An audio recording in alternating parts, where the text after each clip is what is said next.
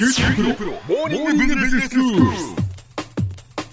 今日の講師は九州大学ビジネススクールで国際ロジスティクス国際経営がご専門の星野博先生です。よろしくお願いします。よろしくお願いします。先生今日はどういうお話でしょうか？はい。あの年末にご自宅の大掃除をされた人も企業でこれから年度末に向けて在庫の整理に取り組まれる方も少なくないかと思います、はい。えー今日はロジスティクスの管理の基本の一つである在庫管理についてお話をしたいと思います。はい、ついつい物は増えてしまいますよね。溜め込んでしまいますけれどもまああのその整理をするっていうことですよね。はいその通りです、在庫管理っていうのは増えがちなものをですね適切に管理をするということなんですね。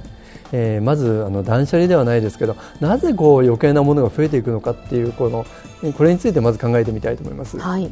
最初にですね価格が安いから必要以上に購入するってことがありますよね、うん。例えば多くを買うことで価格が下がるので必要以上に購入するということもあるかと思います、ええ。例えば企業の購買の担当者ならボリュームディスカウントという考え方で安く大量に仕入れることによって仕入れ価格を下げるということですね。はい。例えば個人であればスーパーでの買い物とかバーゲンセールで買い物するっていうのも同じようなことかもしれませんそうですね。安いから買っておこうって思ってついたくさん買うっていうことがありますもんね、ですよね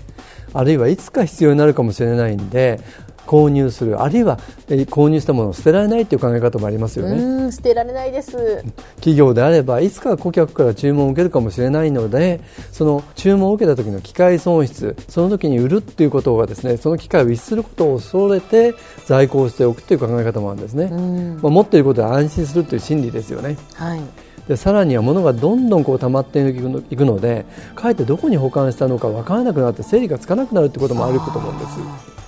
あの大量に購入する安全在庫って持ち続ける在庫管理は困難になるというこういうですね悪いこうスパイルが企業でも個人でもやっぱり共通してあることですよね。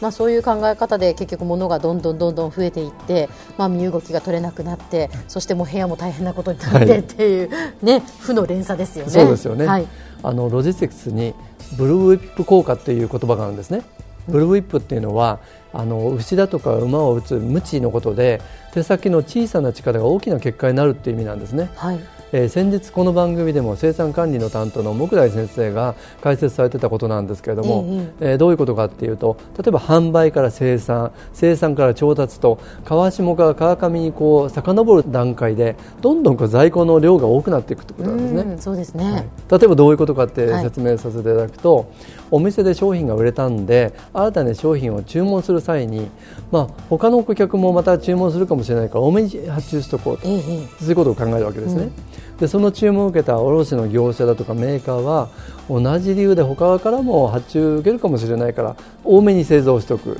で最後はその原材料の調達を担当するサプライヤーは同じ理由で少し多めに準備をしておこうかってなると、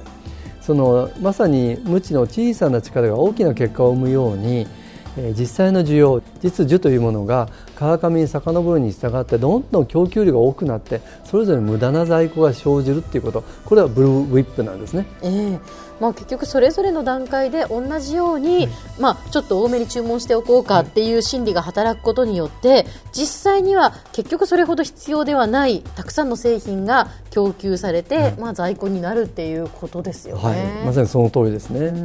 でそのよなぜその余分な在庫があでできるのかということを今お話ししましたけどじゃあその余分な在庫による問題ってどこにあるのかということをちょっとここからお話をしたいと思います。はい。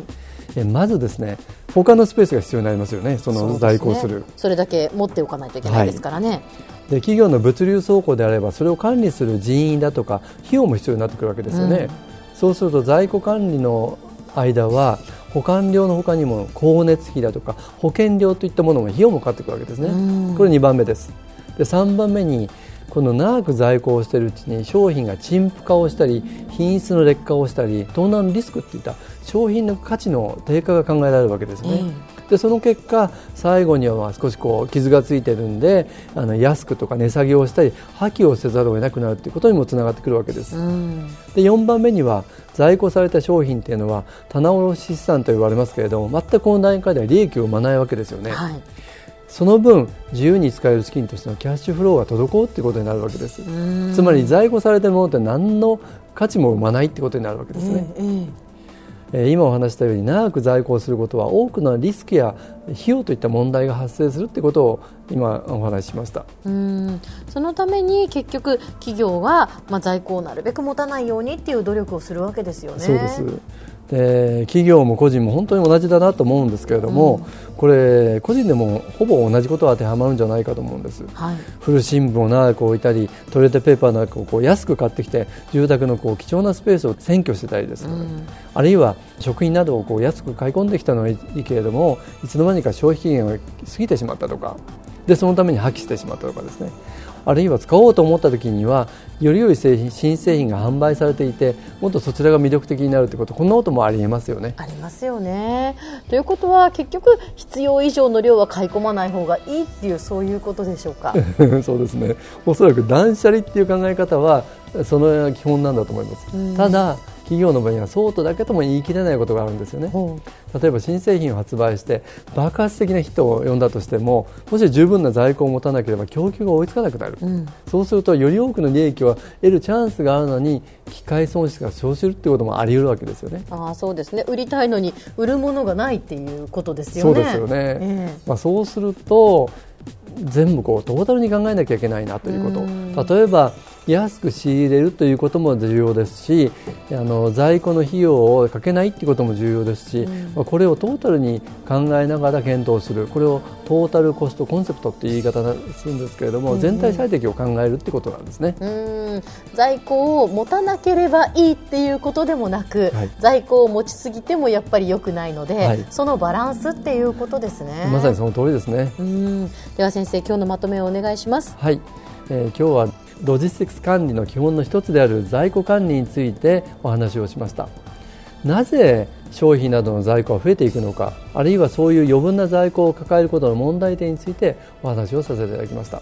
で明日はですねこういう実際の需要実需と供給を少しでもこうどう合わせていくのかについてお話をしていきたいと思います。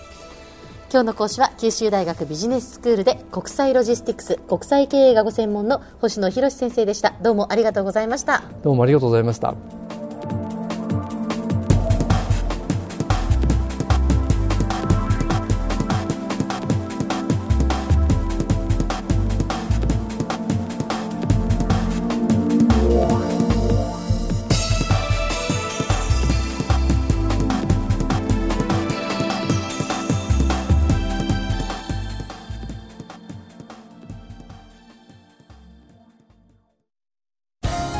プロは通信ネットワーク、セキュリティ、クラウドなど QT ネットがお届けする ICT サービスです。